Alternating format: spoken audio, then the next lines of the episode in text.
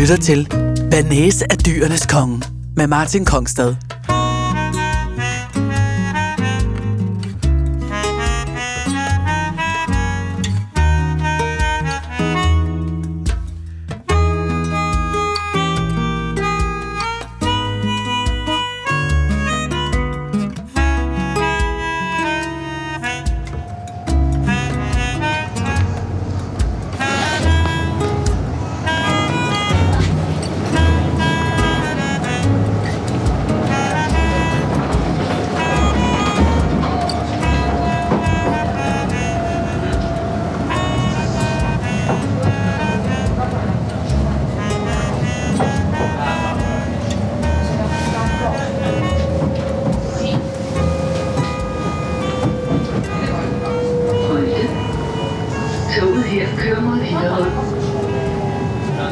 Velkommen til Bearnaise af Dyrenes Konge. Brian Mark Hansen er Michelin-kok.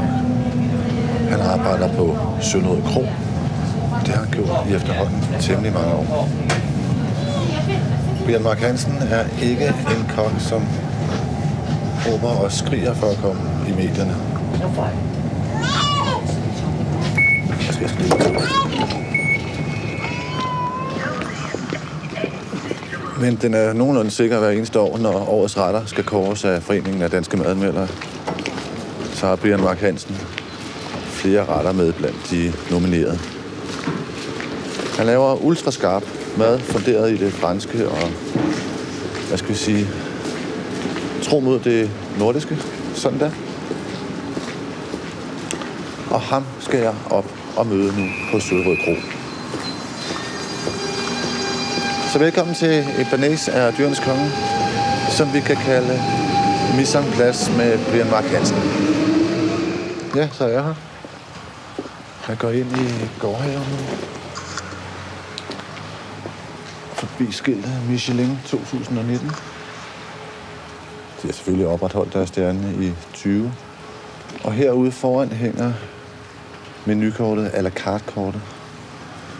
Der er for eksempel okse, det er en hovedret okse, rødbede, rødmarv, roser og kaviar. fem hundrede femoghalvfems. Så der er en ret med sort trøffel, hasselnødder fra Piemonte, kastanje og dansk gris. fire hundrede femoghalvfems, det lyder fandme lækkere. Pikvar, snarle, sort hvidløg, hestebønner, timian og rødvin. fire hundrede og halvtreds kroner, stadigvæk en hovedret. Går ned til forretterne. Jomfruhummer, appelsin, tachetes. Hengemte asparges og japansk barbecue, fire hundrede og halvtreds kroner. Eller trøffel, knoldselleri og risvinedike, fire hundrede og halvtreds kroner. Desserter. Og der er en lille en her. Iskage på pikanødder med karamelliseret fløde og kaviar, platinum, fire hundrede og halvtreds kroner. Så er der ved siden af Kroens signaturmenu.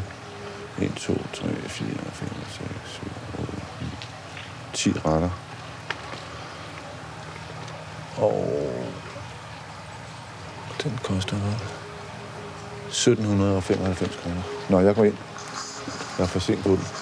Og noget, der er påfaldende her på min vej ind, så kan jeg, jeg kan kigge ind i køkkenet. Og det påfaldende er, at jeg kan se en masse kokke på arbejde. De er alle sammen kokkehuer på. Og det har kokke er så sjældent i dag. Jeg kan slet ikke komme i tanke om noget sted, hvor man går rundt på arbejde med kokkehunden på. Men det selvfølgelig giver det god mening.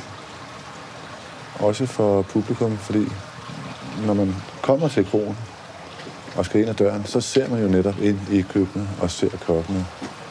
Og det ser godt ud, når jeg går ind.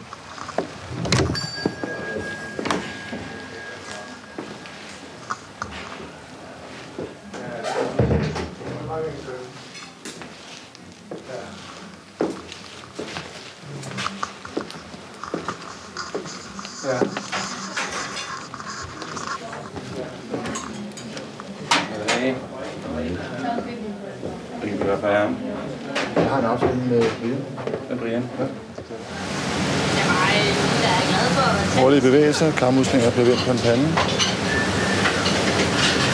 Noget hummer skal skæres ud dernede derinde. lokale. Det kolde, så vidt jeg kan se.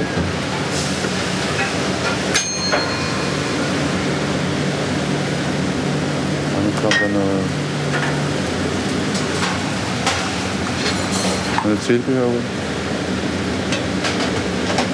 Hej, Brian. Halløj, velkommen til. Tak. Brian, hvor er du vokset op hen? Jamen, jeg er vokset op i Sønderjylland. Hvorhen? I Vojens, ja. øh, som man nok også kan høre på min øh, ja, dialekt. Ja, jeg kunne høre, det var det overad. Øh, og øh, ja, der er jeg vokset op i en familie, øh, traditionel kernefamilie, med en mor, far og en storebror, hvor mine forældre drev byens hotel. Ah. Øh, så vi er faktisk født og opvokset i branchen, øh, min storebror og jeg. Og, og hvordan gik det sted? Jamen, det gik øh, strygende. Min far er en fremragende kok. Klassisk, dansk, øh, hakkebøf og vinersnitsler. Men lavede ordentligt og sådan? Lavede fra bunden alt øh, af kurksalaten, og, og alt blev lavet fra bunden af, ikke? Og øh, der var knald på. Øh, der strøg nogle snitsler ud over disken. Vi havde otte værelser, og øh, så havde vi selskabslokale, eller min far han havde, og mor, øh, hvor der var plads til små to hundrede øh, til selskaber. Og øh, så var der en restaurant med plads til en tredive stykker. Hvornår begyndte du at sådan blande dig i det? Jamen, det gik jo hurtigt, for vi startede som opvasker. Øh, vi fik ikke noget foran derhjemme. Jamen, jeg havde nok været tolv tretten år, da jeg blev opvasker. Så gik det hurtigt, så kom man med på gulvet og fik butterfly og, og hvid skjorte på. Øh, og så løb man rundt og serverede fra fad. Øh, en seksten atten kuverter på et fad med kalm som vildt. Øh, ja, ja, ja. Og så øh, syntes, jeg, syntes jeg måske ikke, at det var den vej, jeg ville gå, og fandt hurtigt ud af, at jeg ville være kok. Og så sprang jeg faktisk fra og, og gik i køkkenet. Jeg gik i lære som femten-årig. Oh. Øh, øh, direkte fra folkeskolen, og så øh, gik jeg i lære øh, på noget, der hed Sluk efter Kro. Øh, jeg havde en idé om, jeg nok ikke skulle stå i køkkenet med min far. Øh, Nå, ja. Det var, der gik lidt højt nogle gange, vandene. Hvordan var han, når han stod i det køkken? Kunne han godt øh, kunne han blive sur, hvis der er nogen, der ikke gjorde det ordentligt? Øh, bestemt. Han, øh, han øh, vidste godt, hvordan at hans køkken skulle være og drives. Og øh, hvis man ikke rettede ind og, og tog det seriøst, så... Øh, så fik man på puklen. Det gjorde man bestemt. Der var ikke nogen, der var ikke noget som helst, der, der blev set igennem fingrene med. Så han var meget ordentlig, sådan meget ordentlig kok? Meget ordentligt. Alt blev lavet fra bunden. Alt, det var øh, rigtigt, og smagen, den, øh, den sad lige i skabet, og hvis den ikke gjorde, så måtte vi arbejde videre, indtil vi ramte den. Øh, Og det er nok der, fundamentet er lagt faktisk i, i mit køkken. Det er, at smagen øh, er i, i første sæde, og så kommer alt andet bagefter. Vil du kunne lave snitsel ligesom din øh, far? Altså, kan, kan du ramme den smag? For der er altid en eller anden særlig smag, som nogen kan ramme på en eller anden magisk vis. Jeg tror, vil næsten godt våge at påstå, at jeg kan lave en, en snitsel lige så godt som øh, den gamle. Men øh, der er bare noget, når man sidder hjemme ved ham og får den, og minderne og... Og det begynder at dukke frem, og fuck, man har lavet en god frikadelle, vil jeg sige, men med grovløg i, ikke? Og så den krydder helt til kant med peber. Øh, og det, og det kan jeg rigtig godt lide. Og, og, og så meget salt med også? Ja, der er en del salt i. De salter meget øh, hjemme i min familie, vil jeg sige. Der, øh, der, når man serverer en ret, så kommer salten på, før man har smagt. Men hvordan var det så, til at sige, at din dag var, at du gik i... skole, og så smed du skoletasken, og så gik du ind, og så tog du en butterfly på, og så hjalp du med at bære mad ud? Jamen, altså, den startede med, at i det store elvefri-kvarter, der øh, tog man op på hotellet og fik sin frokost, øh, fordi forældrene, de var ikke hjemme til at lave madpakker til en. Øh, så fik man sin frokost deroppe, og så cyklede man tilbage. Hvad, hvad var det for noget? Altså sådan noget varm mad? Eller? Det var varm mad hver dag for mit vedkommende. Og det, det var luksus, hva'? Ja, husmandskost, ikke? Hakkedrenge og...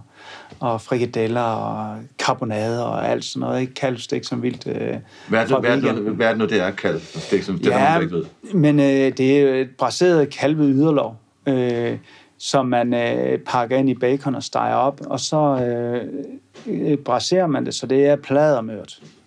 Det skal det være i Sønderjylland. De er tres plus til festerne, tit og ofte deroppe, ikke?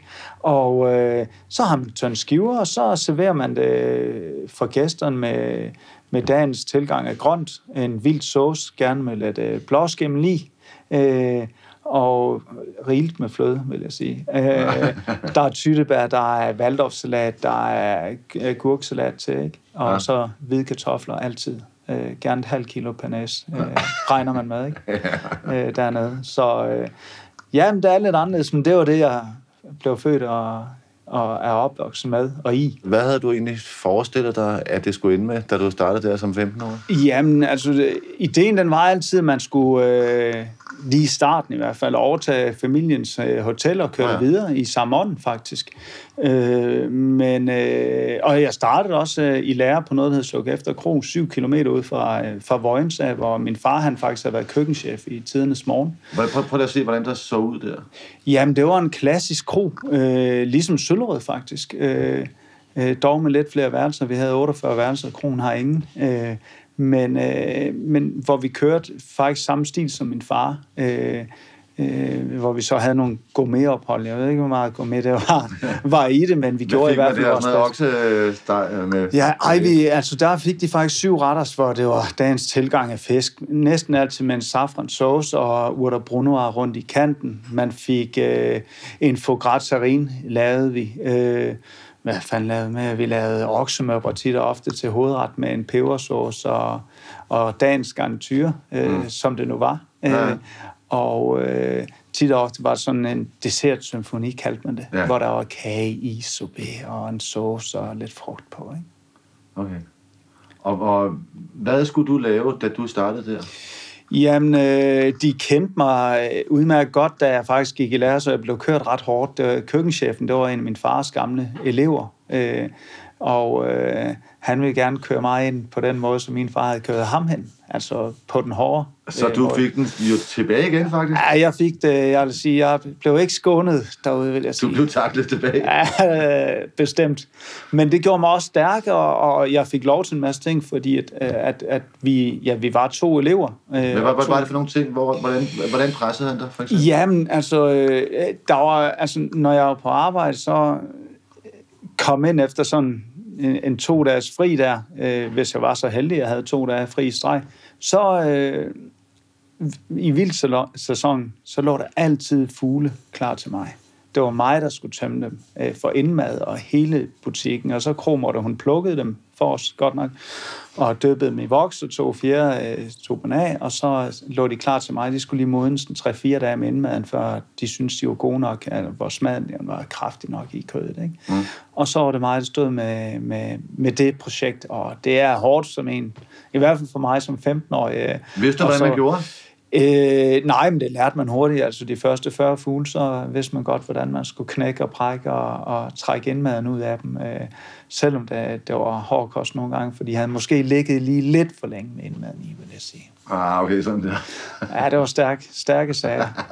det, det lugtede ikke super godt? Nej, det gjorde, øh, vi fik ål hjem, fyrre kilo ål, øh, en gang kan jeg huske. Øh, øh, hvor vi ikke havde tid til at ordne dem i løbet af dagen, så de lå ude i to kæmpe store grøder, og det var altså ål, der var et kilo plus, så de var til rygning. Vi gjorde alt derude fra bunden. Okay.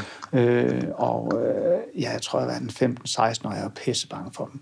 Simpelthen. Øh, altså levende stadigvæk? Levende, sprællevende. Okay, okay. Og vi havde kørt service, og så souschefen, han sagde til mig, at øh, lige da service var ved at være færdig, at jeg lige skulle gå ud og smide en håndfuld salt på ålene derude, så jeg kunne få fat i dem, så vi kunne knække og brække dem efter, efterfølgende, ikke? Og flå dem.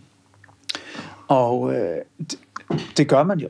Jeg tænkte sgu ikke over det. Smed man bare salt ned? Så smed jeg salt ned på, og så det, de gik jo fuldstændig amok, de ål der. Øh, Hvad gjorde de? Jamen, de lå ud over hele baggangen derude og sejlede rundt, altså. Ej, og jeg var, pisse, jeg var pisse bange for det. Kan jeg sgu godt forstå. Men der var ikke nogen øh, ting, så jeg måtte bare i gang og, og knække dem, så kom de så ud og hjalp mig, da de havde lukket køkken. Hvad gør man egentlig? Jamen, øh, ja, altså en... Øh, et, ind med en kniv, og så øh, indvorten ud, og så øh, en, øh, et søm i hovedet på dem, gjorde vi faktisk i et bræt, og så trækte vi dem simpelthen af, så flåede vi dem på den vej rundt. Okay. Og så øh, skyllede vi dem, og saltede dem, og, og røg dem øh, i et køleskab øh, ude bagved. Et gammelt køleskab havde vi lavet til en rød i ovnen. Okay. Hvilket år var det, du, øh, du startede der i lære? Oh, jamen, jeg startede i lære hvor var den der, det må være seksoghalvfems cirka, øh, uddannet år to tusind, ikke? Og hvordan var det, er jo tilbage til den gang, hvor øh, stemningen godt kunne være en lidt anden, end den meget ofte er nu i køkkener. Nu det er som om, det hele er blevet højnet lidt. Der er ikke så mange, der er virkelig fulde med, og der, der er ikke, der er ikke spillet så meget kort og sådan noget. Men hvordan, altså, hvordan var det dengang? Jamen, det var den gamle skole, som du selv siger. Hvis man ville være der, så måtte man rette ind øh, og arbejde det, det, det galt. Og det galt altså, at man skulle være med, og vi var de folk, som vi var. Man kunne ikke bare trække en ekstra ind, så blev vi til, vi var færdige. Øh, og øh, hvis det var, at man ikke nåede det, man skulle, så måtte man skulle møde ind på sin fridag og klargøre sig, så de andre ikke stod med håret i postkassen. Øh, og tit og ofte stod jeg alene. Øh, hvis der ikke var nok at lave til, til to kokke, så... Øh, så stod man alene øh, og skulle køre showet, ikke? Og, øh, altså, og, og køre service? Ja, kørte jeg service. Øh, som som seksten-årig? Ja, seksten sytten-årig var jeg, da, da jeg stod alene og, og to, kørte. Øh, to vinersnisser, to kaldt stik som vildt? Bum, højret med bearnaise og hele pivetøjet og, og stegte rødspætter med, med rejsås og ja, jeg ved ikke hvad. Okay, det er alligevel... Det var noget at, at, at skulle klare den selv, ikke? Jo, altså, jeg ved så heller ikke, hvor godt det var. Men øh, det gik der, og, og vi havde betalende gæster, så jeg tror, at, at, at det må have smagt okay. Var der, øh, øh, kan, kan du huske nogle aftener eller nogle dage, hvor det, hvor det gik galt for dig? Øh, ja, man stod så meget alene, at man selv skulle træffe beslutningerne. Øh, jeg kan faktisk huske, at min morfar var ude at spise en gang, hvor... Øh, de har bestilt øh, Kroens signatur, øh, kotelet, svinekotelet, øh, hvor vi havde plejet at have koteletter hængende, øh, men der var slut, det var ikke mere kromånet kød øh, ude i boksen. Og så tog jeg nakke, øh, øh, svinenakke i stedet for, og øh, skar ud og stik til dem, øh, hvor de sagde, altså, det må man ikke. Du kan ikke bare sælge noget og så lave noget andet. Nej. Og den hænger stadigvæk fast øh, i hovedet på mig. Så, så der gik det galt, ellers har jeg faktisk ikke haft de helt store øh, episoder, fordi at, at man gjorde sit bedste, og, øh, og, og det gik jo altid. Ja. Øh, og det var måske det, derfor, man fik lov til alt, og det var fordi, det gik jo nok. Hvor lang tid var du egentlig der på Sluk efter? Jamen, jeg var der faktisk hele min læretid, øh, så øh, små fire år øh, var jeg derude. Og træk så stikket derfra. Og havde du, fordi du, nu, nu er du født og opvokset med, med, med vinersnisner og kalvstik som vildt, og din læreplads var det nogenlunde det samme, måske lidt, lidt finere, altså en lille smule. Hvornår fandt du ud af, at du måske gerne ville lave noget andet mad end det? Jamen, man er jo lukket i den kasse, som man faktisk... Øh, på det tidspunkt var der ikke noget, der hed Instagram og Facebook og, ja. og internet og sådan noget. Så man så ikke rigtig andet end ja. de der bøger, man gjorde, fik. Altså abonneret på Smag og Behag og, og læste i det og tænkte, wow, man, se hvad de kan, og hvordan fanden gør de overhovedet? Det var ikke noget, der hed El Bulli øh, med de produkter eller sådan noget, som der er nu. Så man heksede sig lidt frem og prøvede at lave noget. Øh, men så... gik det mig så godt, at jeg kom i kokkeklasse med øh, op i Kolding, øh, sammen med nogle dygtige mennesker, øh, og øh, som havde, havde samme vision for det her, som jeg havde, altså der gerne ville lave lækker mad og gerne ville lære, øh, fordi vi var sultne faktisk. Og vi blev sådan et firkløver, som, øh, som holdt sammen alle årene faktisk. Øh, vi kom på skole alle årgangene sammen, når vi skulle ind øh, derind, og øh, har så bibeholdt vores venskab efterfølgende. Og ja. da vi så var færdige udlært alle sammen, så øh, tog vi faktisk til Skagen. Øh, fordi at... Øh, samlet? Samlet hold. Vi var øh, ja, seks otte drenge, som tog til Skagen øh, for at arbejde. Øh, og øh, det var lige da Ruts Hotel startede op, faktisk. Øh, under Michaud. Mm. Øh, og øh, halvdelen af drengene, de var ude ved Michaud, og den anden halvdel tog på øh, Brøndums Hotel, som også gerne ville noget andet ja. på det tidspunkt under Christian Riese, faktisk. Så det har været sådan om, omkring over to tusind? Ja, og to tusind og et, to, et, to stykker, ja. tror jeg. Og øh, vi øh, tog derop øh, unge og håbefulde og klar på at arbejde. Øh, og vi øh, kørte på den første sommer faktisk, og, og der åbnede der sådan noget nyt for mig faktisk. Øh, man så en anden måde at lave mad på. Hvem var det, der viste den måde at lave mad på? Jamen, vi var under Christian Riese øh, den, den første sæson, eller jeg var øh, på Brøndums Hotel. Og øh, der blev ideen øh, og, og kimen faktisk lagt til det her projekt, som, som ja, der har været lige siden. Øh, og øh, jeg lyttede så meget til mine kolleger, som var ude ved Michaud, øh, som, som kørte det på en lidt anden måde, øh, end vi gjorde på Brøndums, hvor vi havde pisse travlt, og der fløj rødspætter over disken, og rødtunger og fiskesuppe, og så havde vi en gourmetmenu på siden, som vi også lige skulle stå og lave. Hvad var det for noget mad, som, som, som øh, du mødte der? Jamen, jeg mødte øh, den friske råvarer. Okay. Øh, vi fik frisk fisk en hver dag. Det var forskellen? Det var simpelthen forskellen. Og så, og grøntsager vel? Ja, grøntsagerne også, men også at, at Christian Riese havde, havde en vision og øh, var meget akkuratessefyldt i sin øh, måde at, at lave mad på. Og øh, det kunne jeg meget godt lide, at øh, hvis vi lavede den her ret, så så den sådan ud de næste tyve gange også. Okay. Øh, og det var der, at den kim, den lå. Jeg øh, stoppede så efter en sæson på, øh, på Brønden, Øh, og øh, trække øh, ud til Michaud, hvor jeg blev souschef i brasseriet og kørte øh, sammen med ham derude en sæson. Det var klassisk fransk, ikke? Det var pivklassisk fransk, og det var faktisk der, at mit hjerte rigtig faldt på plads.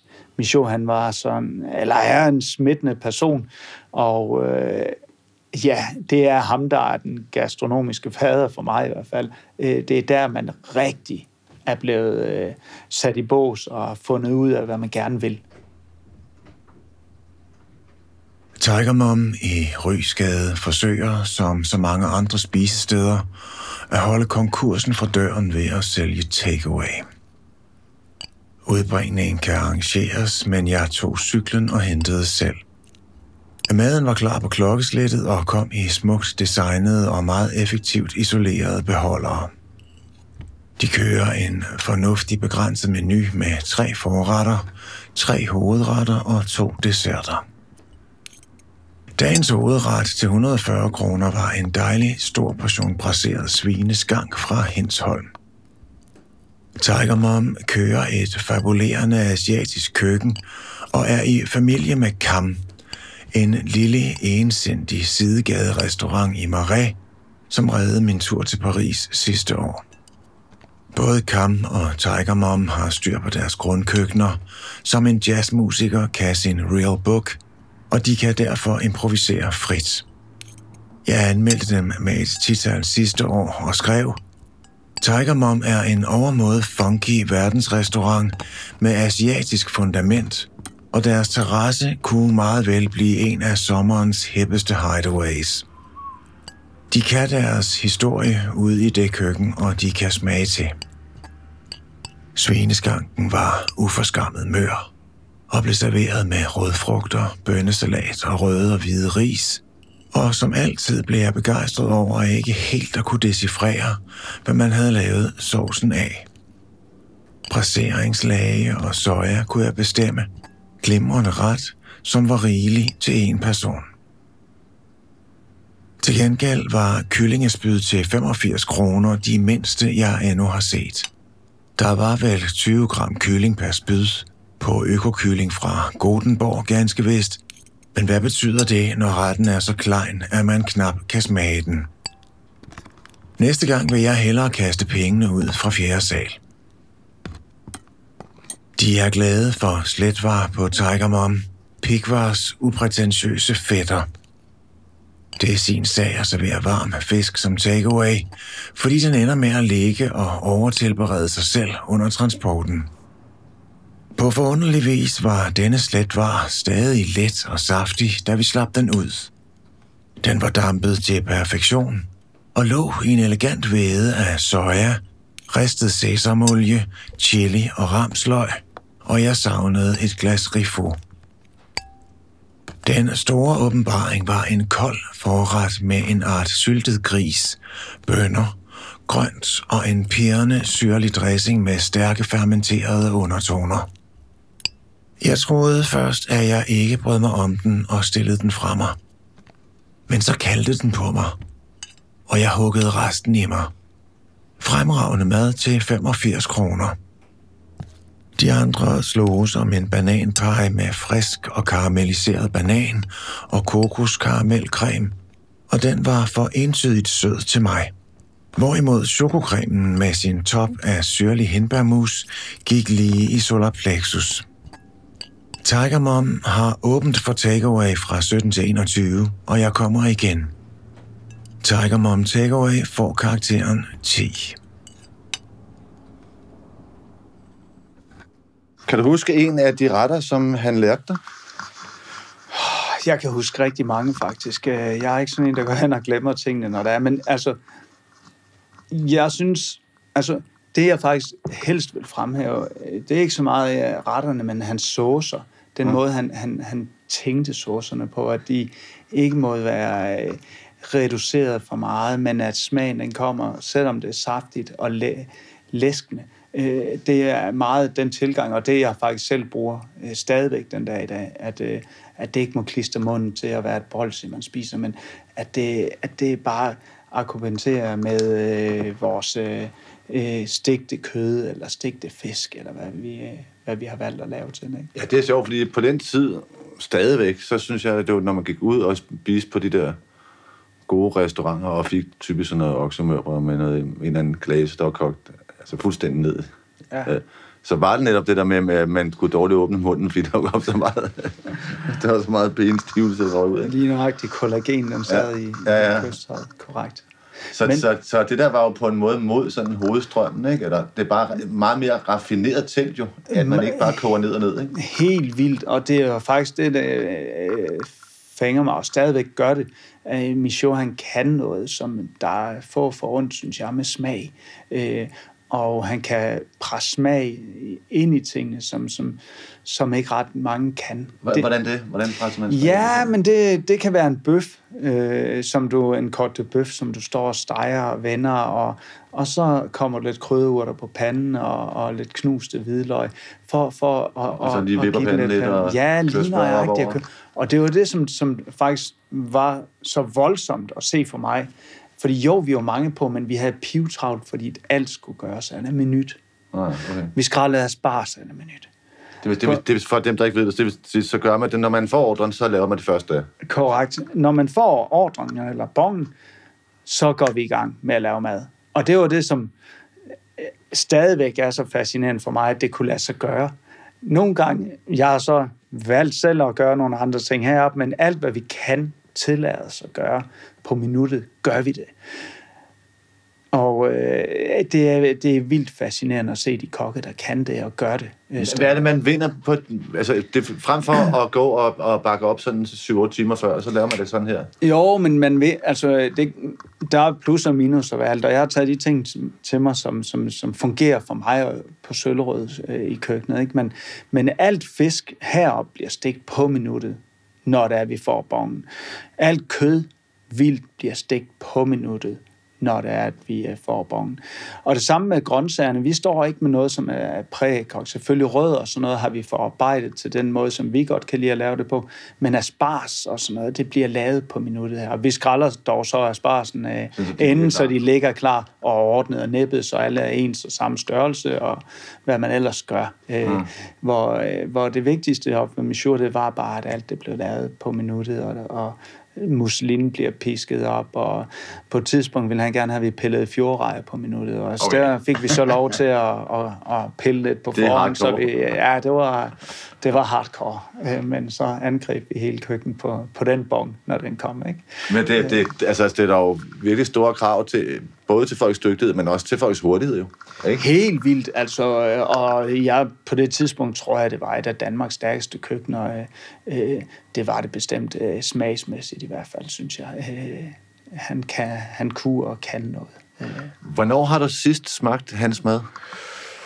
Åh, oh, det må være til et kokketræf i Jylland, hvor øh, vi, vi har stadigvæk sådan en gruppe af drenge, som var i Skagen, som ses en gang imellem, som som sjovt nok hedder Skagen Assholes. Okay. Og, øh, gruppen. Ja, og vi øh, laver mad til hinanden. Sådan, nu er det godt nok et par år siden sidst, men på et tidspunkt gjorde vi sådan øh, hver, hvert, hvert andet år. Arbejder de andre også på gode, gode steder? Ja, det gør de bestemt. Har deres eget øh, og, og kører videre, ikke? Øh, men der er Michaud også en del af dem, og kommer sammen med os og fester sådan der, og laver mad. Øh, så laver vi mad til hinanden, og, og hygger og drikker vin, ikke?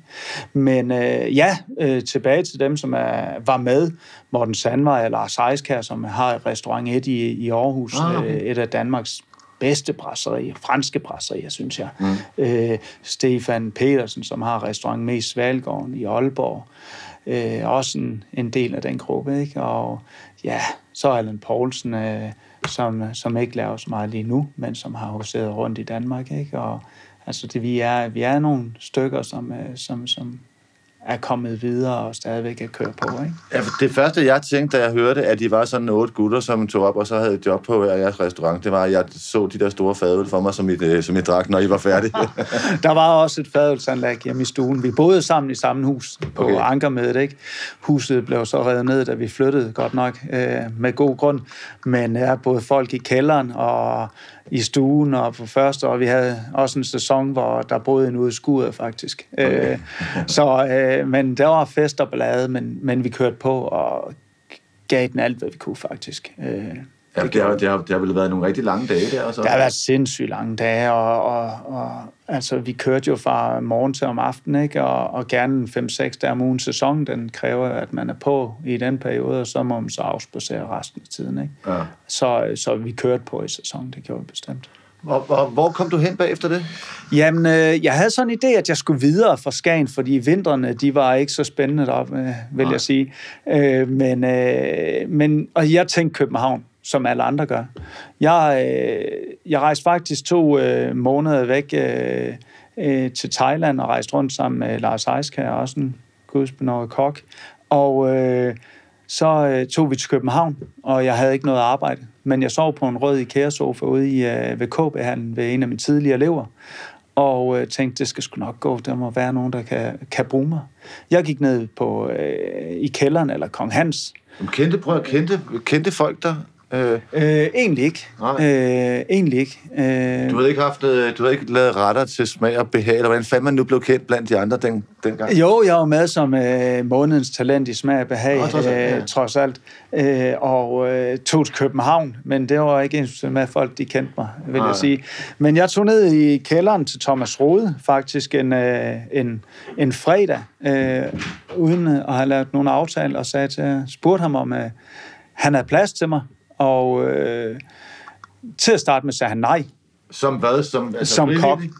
Eller som reelt arbejde? Ja, øh, alt var interessant, for jeg havde ikke noget at give mig til, faktisk. Okay. Øh, så øh, han sagde så, at han ikke havde plads. To dage efter ringede han og sagde, at han gerne øh, ville have mig derned. Og øh, så var jeg på prøve og blev ansat. Og, og, og fordi det, det lyder nervepirrende, fordi så skulle du vel vise, hvor lang tid, hvad, hvad gik prøven ud på?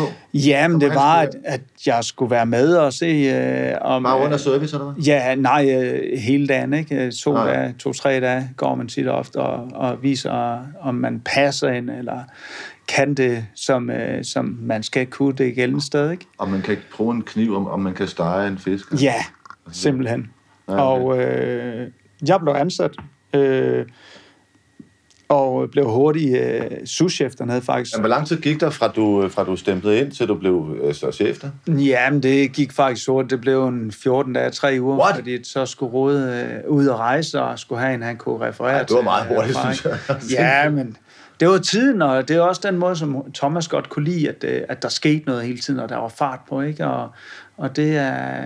Det var, men man er så taknemmelig efterfølgende, at man har fået lov til det, for det har givet noget hår på brystet, ikke? Hvor lang tid var det så? Jamen, jeg var der et år, hvor øh, vi så blev enige om, at jeg nok skulle trække stikket, fordi at det, var, det var sgu for voldsomt. Øh. Hvordan?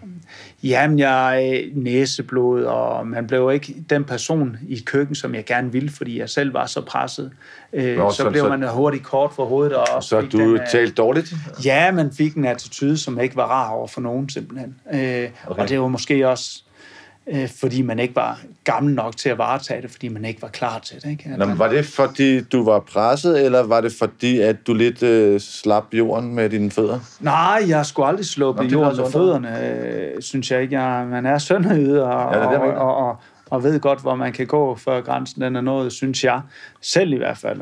Der er nok andre, der har en anden mening, men... Øh, Men, men det var simpelthen, fordi jeg var for presset, og opgaven, det var for voldsom. Øh, okay. øh, og jeg har så dybt respekt for stedet, og de folk, der har været der forinden, at, øh, at jeg var simpelthen ikke klar til det. Øh, okay. Det var det ikke. Jeg, man ville rigtig gerne udføre og gøre det bedste, man kunne, men øh, det var måske en lidt for stor mål. Var det så, var det så sådan, så, så du vågnede om natten, og tænkte, gud, har jeg husket, at... Øh Eller har jeg nu fået lagt det der på stand? Hver, hver, hver nat altså, går, gennemgår man hele bestillingslisten. Altså ligesom glasserne. hundrede procent. Selvom man har bestilt varerne, så ligger man og går alt igennem. Eller jeg gjorde i hvert fald, for at man ikke havde glemt at stille de to rødtunger, eller hvad fanden man skulle bruge. Ikke? Øh, og sådan var det med det hele. Øh, og det var også derfor, at, at, at altså... Det, det, næsen den løb lidt en gang imellem. Og, glemte du nogensinde noget? Øh... Det har du sikkert ikke. Ja, det har man sgu gjort. Ja.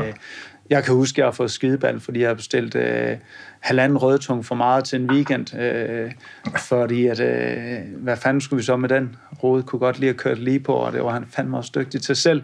Men øh, jeg gik med livrem og sele, jeg turde ikke, om jeg lå i solgt af noget som helst. Ah, okay, okay. Så, øh, så jo, jeg har glemt et eller andet. Det har man sgu. Ja. hundrede procent. Ja. Men, men der til at sige, det var sådan rent næsten sundhedsmæssigt, at du var nødt til lige at steppe ud af det allerhårdeste der? Jamen, jeg søgte, eller jeg gik jo til lægen og spurgte, hvad fanden kunne det være, ikke? Og han sagde så, du kan sådan noget her et år, og så skal man videre, fordi det er, det er for voldsomt. Ja. Ja. Og hvor, hvor, hvor mange øh, timer, tror du, altså kan man sige, nu brugte du også timer, når du lå hjemme og ikke kunne sove, men altså, altså rent faktisk på arbejde, når du mødte, og så når du gik hjem, hvor mange ja, timer? Ja, men man havde i hvert fald fem seks dage om ugen, ikke? Fra, øh, fra start til luk, øh, og... Øh, det er sådan tolv fjorten timer om dagen, ikke? Ja, en fjorten timer nede i kælderen, det ja. Er det. Det var også en lang uge. Ja, det er okay. Og så hvis man ikke slapper af bagefter? Det er mere det der, altså kroppen den vil sagtens, kan sagtens arbejde de der øh, timer, men det er mere hjernen, altså når man er, når man er alt presset og unge, ikke? At, øh, at det bliver for voldsomt, tror jeg. Og jeg vil så gætte på, at du, at du kunne blive bister, hvis nogen, som arbejdede for dig, lavede noget, som ikke var godt nok, fordi så vidste du, at så ville det falde tilbage på dig. Altså det var det, du blev øh, sur over. Det er jo klart, at man, når man får et ansvar, så vil man rigtig gerne kunne, kunne udfylde det, ikke? Og, og vise, at, at, øh, at han har valgt rigtigt, kan man ja. sige. Ja. Øh, men øh, og så bliver man bare ikke øh, et godt menneske, hvis man øh, hvis man går alle folk efter hele tiden og, Nå, sige, og selv er du... utryg øh, om hvad fanden er det godt nok det jeg laver overhovedet, ikke? Øh, så så jamen det var simpelthen derfor jeg blev ikke et ret menneske af det, øh, fordi at man øh, man selv var usikker på sig selv. Ikke? Det vil sige, du ville have fuldstændig styr på hvad alle lavede, så derfor så var det lige før, det var lige før at du ligesom selv skulle have lavet det hele for for at være rigtig tryg ved det. Altså i bund og grund ja, men de de andre de var mindst lige så dygtige til det de skulle. Ja. Øh, og, og der var man bare ikke gammel nok eller øh, havde nok over på banen til at være en leder ja. frem for øh, en diktator, vil jeg næsten kalde det, ikke? Mm. Mm. Og, og hvordan fandt du så ud af, at, eller, hvor kom du hen, hvor du kunne slappe lidt mere af? Jamen, øh, vi blev faktisk enige om, at øh, jeg stoppede dernede, og, øh, og så øh, i det samme ringede Jakob de Neergaard, øh, om jeg ikke ville på kroen. Det var som om han havde hørt, at jeg skulle videre. Og øh, jeg kom herop, Øh, og blev øh, souschef for dag et. Men altså, stop en gang. Havde du været her på Søllerød Kro, før Jakob de Neergaard ringede til dig? Jeg havde faktisk aldrig været her. Nej, det var også det. Øh, men jeg tog herud øh, med bussen, øh, og... Øh, øh, ja, men det var sådan fungerede det dengang, ja, ja. Ikke? Man skulle have bussen herud, og steg af herude. Jeg kørte faktisk lidt for langt, øh, kan jeg huske. Og, øh, og gik hernede over i god tid, fordi at det er noget, som jeg godt kan lide, at man passer tidspunkterne. Ikke? Så er jeg rigtig god tid, så det gjorde ikke så meget, men blev forelsket faktisk i derude. Jeg er en bonderøv, og, og det er bare lidt landligt herude. Ja. Øh, selvom det kun er tyve minutter fra byen, så er der bare lidt mere ro på. Ikke? Ja. Jo. Og øh, jeg kom herud, og, øh, og kørte tre dage på prøve, og gjorde alt det, jeg kunne. Og Jakob så bagefter sagde, at han gerne ville ansætte mig, og det var som souschef, og det var nu. Okay. Øh, hvor jeg sagde, uh, øh, jamen, hvad, øh, jamen, kan du starte i morgen? Ja, det kan man godt jo. Øh, så jeg sprang faktisk bare ud i det, og øh, blev souschef og kørte Stein, øh, og blev hurtigt øh, øh, ham, som var innovativ i køkkenet, altså øh, måtte taste retter, og, og vi sad og snakkede om onsdagen øh, på ledermødet, øh, hvad der skulle på næste kort, og det var tit ofte mig, der træk, træk tråden ind og sagde, hey, hvad hvis man gør det? Og han var virkelig sød, Jakob, til mm. at sige, det prøver vi sgu. Og så øh, testede vi hele tiden, og vi var faktisk i en periode heroppe på det tidspunkt, i nul syv, tror jeg, lige da vi har fået stjernen, hvor, hvor vi fik lov til at teste og bare hammer derudad med alle de idéer, vi havde. Der, det, nogle af de ting har jeg prøvet, jeg fik i hvert fald sådan en svampesuppe, hvor svampe havde ligget i, i pres i tredive timer og sådan noget. Ja, ja. Udsyret, det var vildt godt. Ja, det er helt dyb. Øh, ja, altså, eller... Det var sådan nogle ting, hvor vi tørrede dem ind og ja. rehydrerede, og, ja. så det blev rigtig dybt. Ikke? Og det var faktisk der hele fundamentet blev skabt, og ideen til det, som jeg gerne ville køre videre, det var under Jakob øh, de fire og et halvt år, som jeg så fungerede som souschef op og, og kørte derudad. Så det vil så sige, og nu fortolker jeg lidt, men altså det, at du ikke havde det, det, det hvad kan man sige, hovedansvar, gjorde, at der på en måde var lidt frihed til, at du kunne gå og lege lidt med tingene også? Sindssygt, man får meget mere energi, når det ikke er ens hoved, der ligger på blokken, ja. og man turer måske også meget mere, fordi det så er ham, der falder af på, det ja. ved jeg ikke, men, nej, nej. men det gjorde man, og vi fik faktisk lov til det under Jakob, og, og det elsker jeg ham for, at han, at han gav os de frie tøjler, som vi fik øh, i den periode, øh, hvor vi bare kørte på, og det var lige i den periode, hvor chiffonerne de rigtig kom ind i køkkenet, og, og jeg testede og lavede det ene og det andet og det tredje. Jakob han sagde, vi kører sgu bare du. Øh, og det var super fedt. Øh, men det er også det, som der gav mig blod på tanden, fordi hvis han bare havde tømt det hele ned og sagt, hey, ikke godt nok, det kan vi ikke gøre, og den kan vi heller ikke bruge det, så havde man nok brændt ud, ikke? No. Men vi fik sgu lov til det, og han, øh, han øh, var med. Og det, det var en åbenbaring for mig. Men det, det lyder også som om, at du blev hængende hellere end gerne efter service også, eller mødt tidligere for at stå og lege og sådan noget? Helt klart, altså, fordi vi havde jo skide travlt. Stjernen var kommet til kroen, og den var en udvikling i den periode. Så vi havde skide travlt, men, men man havde altid lige en morgen, en time om morgenen, hvor man kunne øh, stå og prøve ting af, eller om aftenen, eller, eller de dage, hvor man havde fri, måtte man også komme op og, og teste af. Ikke? Og det var faktisk det, der, øh, det, det vi gjorde. Øh. Hvad var den vildeste ting? Kan du, kan du huske nogle ting, hvor du bare, som, som blev rigtig gode, men også måske nogle, som blev virkelig, virkelig dårlige, hvor man bare tænkte, det der, det var ikke nogen god idé? Ja, men det var der en masse ting, som, som, som, som vi... vi testede, som, som overhovedet ikke fungerede. Altså, men det var jo den periode, hvor, hvor, hvor alle de der teksturprodukter og sådan noget, de, de kom på banen, ikke? Og øh, jeg synes, det var rigtig interessant, vil jeg sige. Men i dag tror jeg ikke, at jeg havde givet mine øh, kokke eller souschef eller lov til ja. at gelatere lige så meget, som jeg selv gerne ville på det tidspunkt. Fordi der var fandme meget gelé øh, indblandet, som, som, som der nok ikke lige kommer på i dag, vil jeg sige. Ja. Æ, så, så det er altså det, det, det er nok det, som har været det største minus. Det, der har været et kæmpe plus, det var, at, at jeg udviklede en masse saucer, som vi, som vi satte på chiffon, som kunne holde, som ikke døde for os. Vi er jo et sted, som kører ret mange gæster af i alle karten, så det skal helst være noget, som er stabilt og noget holder. Og mange af de saucer, som jeg faktisk udviklede den, den gang, dem kører vi øh, nogle af nu. Hvad, hvad, hvad er det for nogle? Kan du give mig et Jamen, vi eksempel? Laver faktisk en ramsløgsblanket, som vi sætter på chiffon, som vi allerede lavede der for en ti til tolv år siden, ikke? Øh, som, er, som, er, som er effektiv til, til service også, fordi den holder sig godt? Som er skidegod til service, fordi den øh, punkt ikke, ikke skiller øh, ja. under tryk. Og så er den luftig og elegant, og ramsløgen, den ved vi alle sammen, er en meget parfumeret ting, altså sådan en hvid, vild hvidløg, mm. øh, som gror lige hernede på øh, skråningen, hvor vi høster den, og så okay. laver vi klorofyld af den, altså sådan en fedt, øh, grøn fedt med smagen øh, fra ramsløgen i, og så laver vi den til en, en ægte sauce, øh, som vi så sætter på chiffon, og som så bliver sygt luftig, ikke? Ja. Og det var en af dem, som vi udviklede i den periode, kan jeg huske, som vi kører videre med, som bare holder, synes jeg, ikke?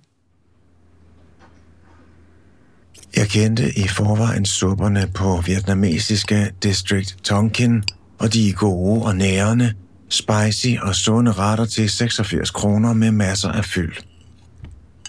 En aften i skrivekammeret besluttede jeg at prøve et par andre numre fra kortet, og forårsruller må man aldrig gå udenom. Hovedparten af de asiatiske restauranter i byen serverer præfabrikerede, men det viste sig, at Tonkin har æren i behold. To ruller koster femogfyrre kroner. Standardpris for en vare, som lå langt over normen. Først og fremmest var der vægt i dem. Det var nogle buttede fætre, som vejede mellem femoghalvfjerds og hundrede gram stykket. Fire af dem, og man er mæt.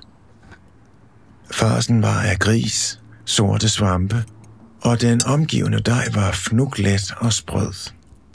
En seriøs kandidat til byens bedste forårsruller. Jeg tog også en risnudelsalat til otteoghalvfems kroner, og jeg valgte den med kylling, og der var et væld af let spicy stykker, samt et større opbud af grønt og et sandt sammenrend af koriander. Og dem smed jeg ud. Ikke mindst, fordi man havde forsømt at tage bladene af de store grove stilke.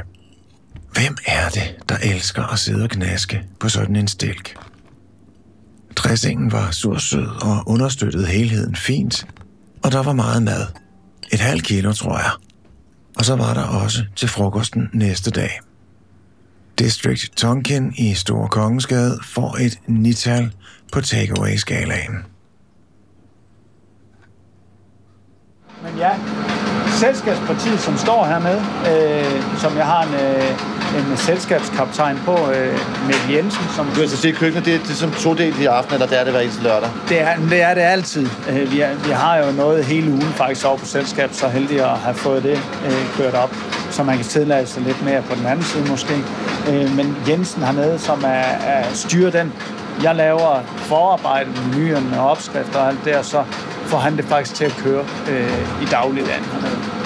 Og det, og det er også over på noget brune smørs og noget løgbouillon. Og så hænger der en Nissan glasliste der, som er godt streget ud. Det vil, det vil, det vil sige, at tingene er blevet lavet, ikke? Han er klar til i aften. Han der er meget lige noget fennikel og dild. Ja. Det går. Der har han også skrevet de andre navne på, kan du se. Så ja. Kan han punke dem, når de ikke er klar. Ja. På den anden side her har vi vores øh, pastry section. Altså det er jo det, som Søllerød Kro det er kendt for. Øh, det er også noget, Jakob han skabte, altså dessertkøkken. Det kommer helt tilbage fra Markus Grigo, som øh, var, var ansat heroppe, men som Jakob så kørte videre, ikke? Øh, på et rigtig godt niveau. Og som jeg faktisk øh, forelskede mig i under Jakob, hvor, øh, hvor vi har kørt den videre så i samme... Øh, sammenhæng her med, at, at vi udfordrer gæsterne og, og, og kører dem til kant øh, med smagene og, og lige nu, som vi jo er inde på med grøntsagerne, kører vi faktisk så meget sukker ud af desserterne, som vi overhovedet kan, og så erstatter vi med, med rødderne, som, som øh, pastinak og selleri og... Hvad som har noget sukker som i sig. Som har noget sukker i sig. Ja. Øh, øh, for at åbne nogle nye vinduer for gæsterne. Tænk hvis, tænk, hvis du havde smagt den mad, da du var femten år og, og, og arbejdede på at slukke efter Kro. Ja, det altså, var den mad, du, du, du lavede her nu, ikke med? Sådan noget med, hvor sukker kommer fra nogle rodfrugter. Ja, det, men der var man slet ikke hætte. Det havde du ikke, det havde du ikke, det havde du ikke jublet over, tror jeg ikke. Nej, det, det var ikke. Der var fløderanden og den hjemmelavede parfait, øh, som, øh, som, som kørte, ikke? Ja. Øh, nej, kører den ind, fordi man ved, han er ret, øh, når han siger noget.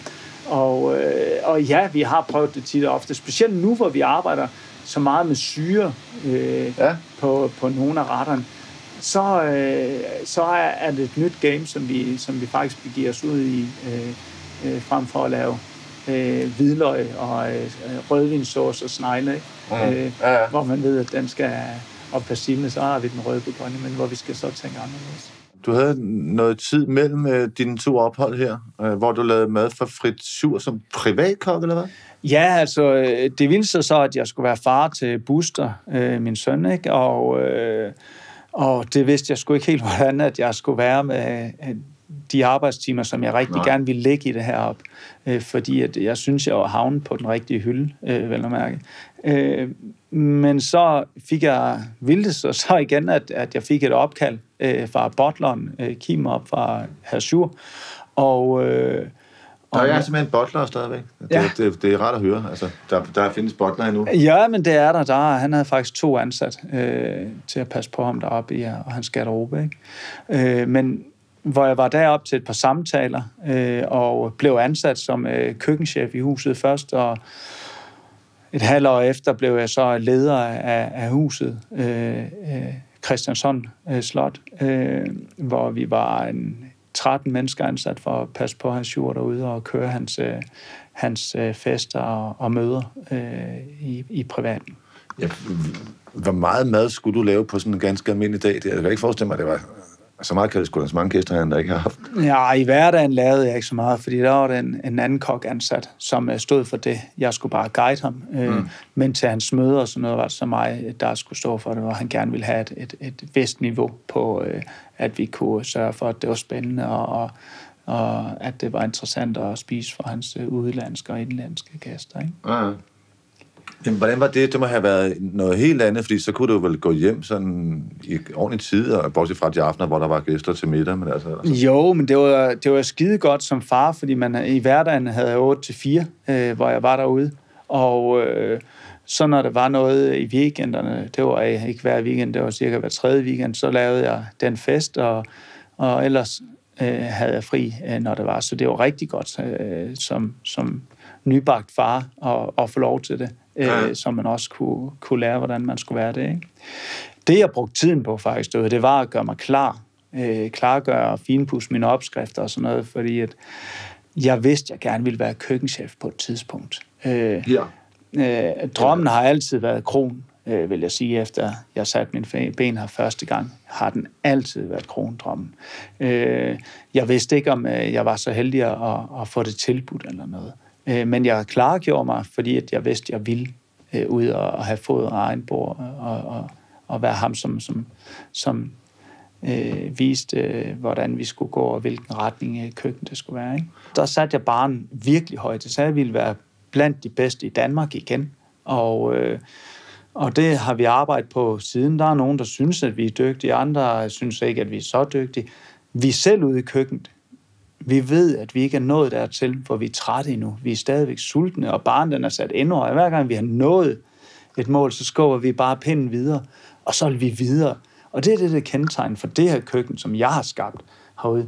Det er, at vi er sultne, og vi vil hele tiden dygtiggøres på alle punkter.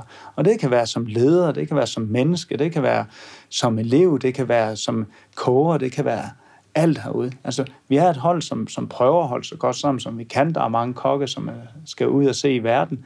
Men lederne herude, de har været med mig i rigtig lang tid. Øh, og de er med på den vogn med, at vi hele tiden skal udvikle og teste os selv. Og hvis det bliver for nemt, så er det ikke kedeligt.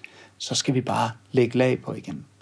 Er, er, er, er der nogle retter på, på kortet nu, som du er særlig stolt af, eller, eller som du synes er sjove eller ekstra interessante?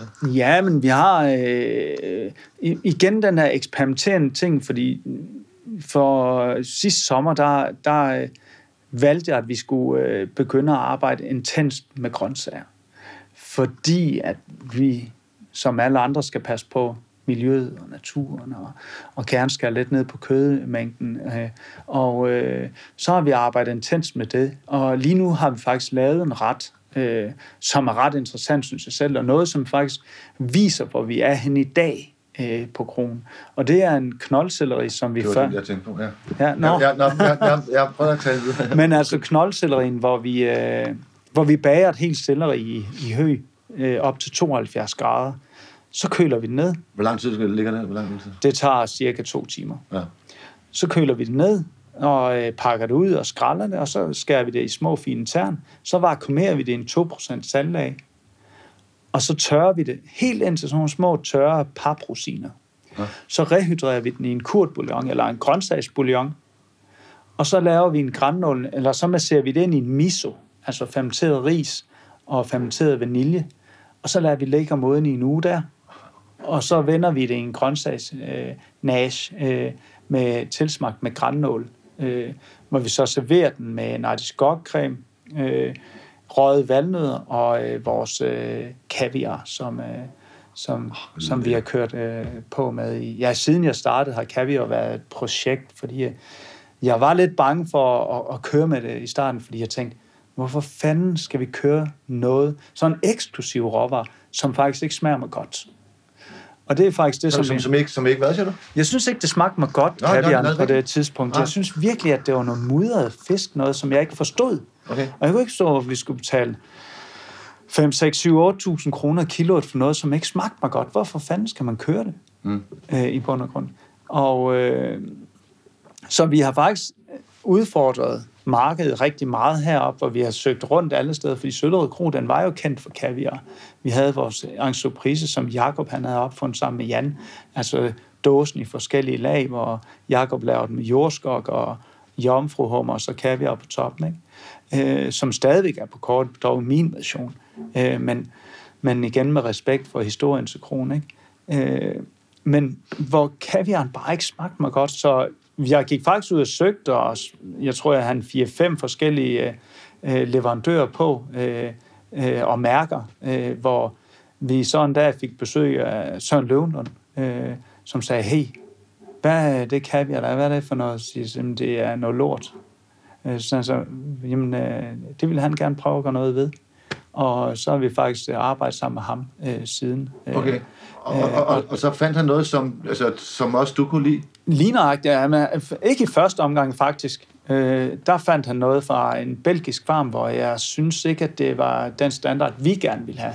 Den smagte øh, stadigvæk mudret og skov, at nogen der siger, jeg siger kælder.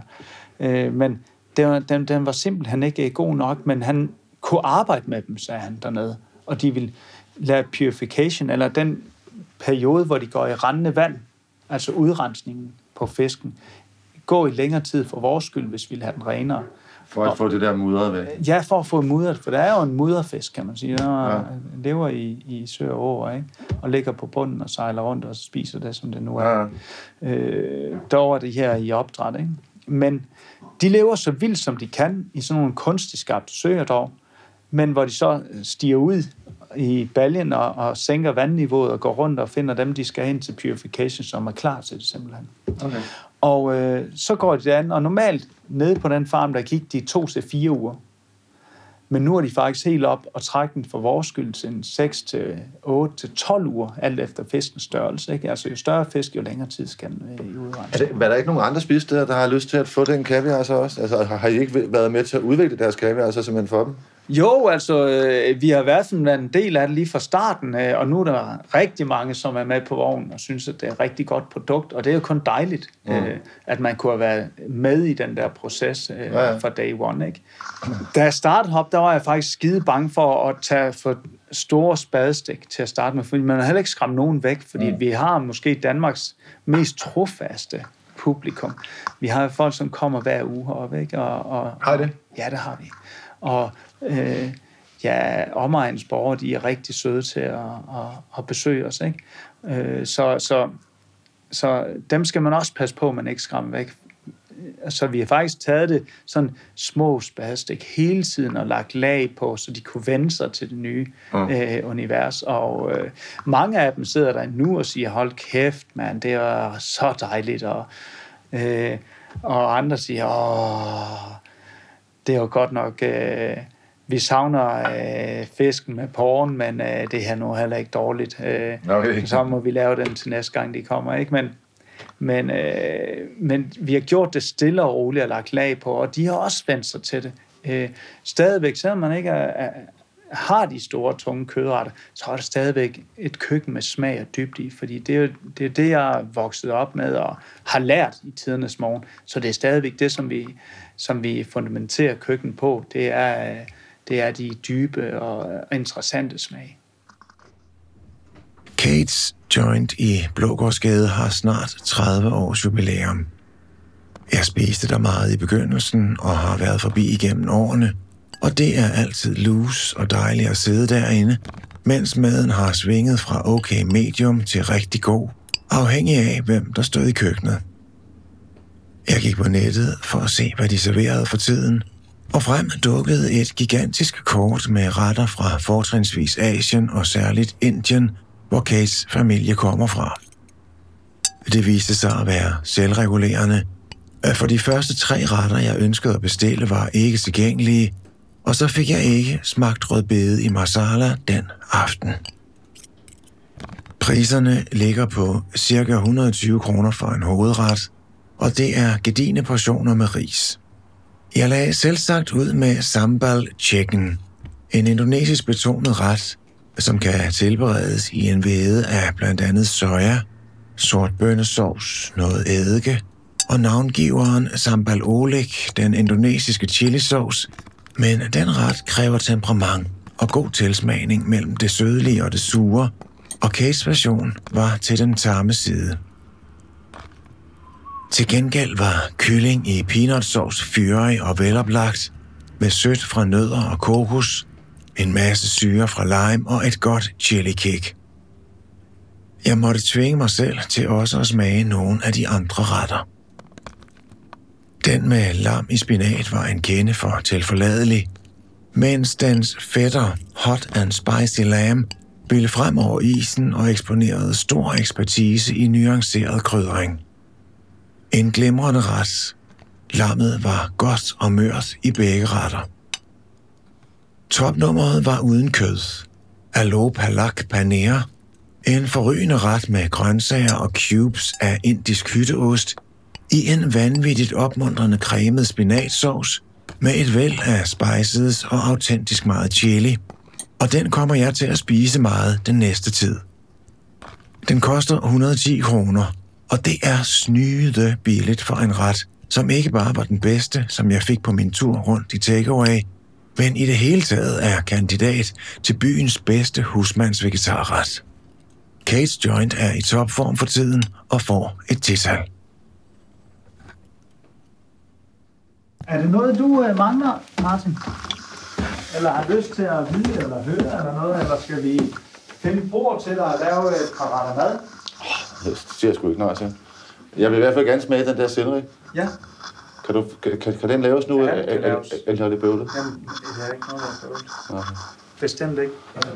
Nu har jeg sat mig til bord, så jeg sidder lige foran for en cognac-samling. Hjørnebordet, rundt hjørnebordet. For lige at spise et par retter, blandt andet den der sinderiret. Den kunne jeg virkelig godt tænke mig at smage, og det har jeg så fået lov til.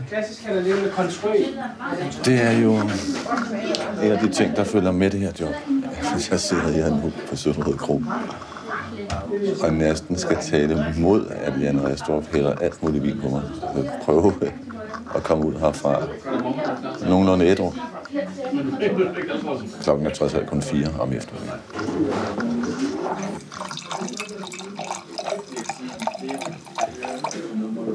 Work, work, work. Et lille glas uh, Sancerre til første servering, lavet af François Crochet, og det er to tusind og sytten.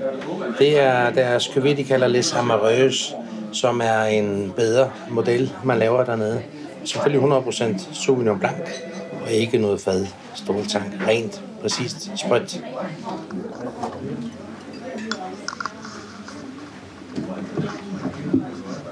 Det er den ret. Nej, det er ikke den. Nej, det er ikke den. Lige, du skal lige varme dig op, jo. Du skal lige køre smagsløgn ind. Ja. Men det her, det er kongekrab. Nederst har vi plukket kongekrabkød. Så har vi fermenteret spars ovenpå. Øh, fra Søren, faktisk. De er helt tætte hoveder, dem hengemmer vi. Så vi har lidt at bruge nu, som vi lægger oven på kongekrabben. Så har vi lavet en fløde på kongekrabben og krondild, som vi har let chilteret. Og så kongekrabsaft ovenpå. Røget fedt, timian.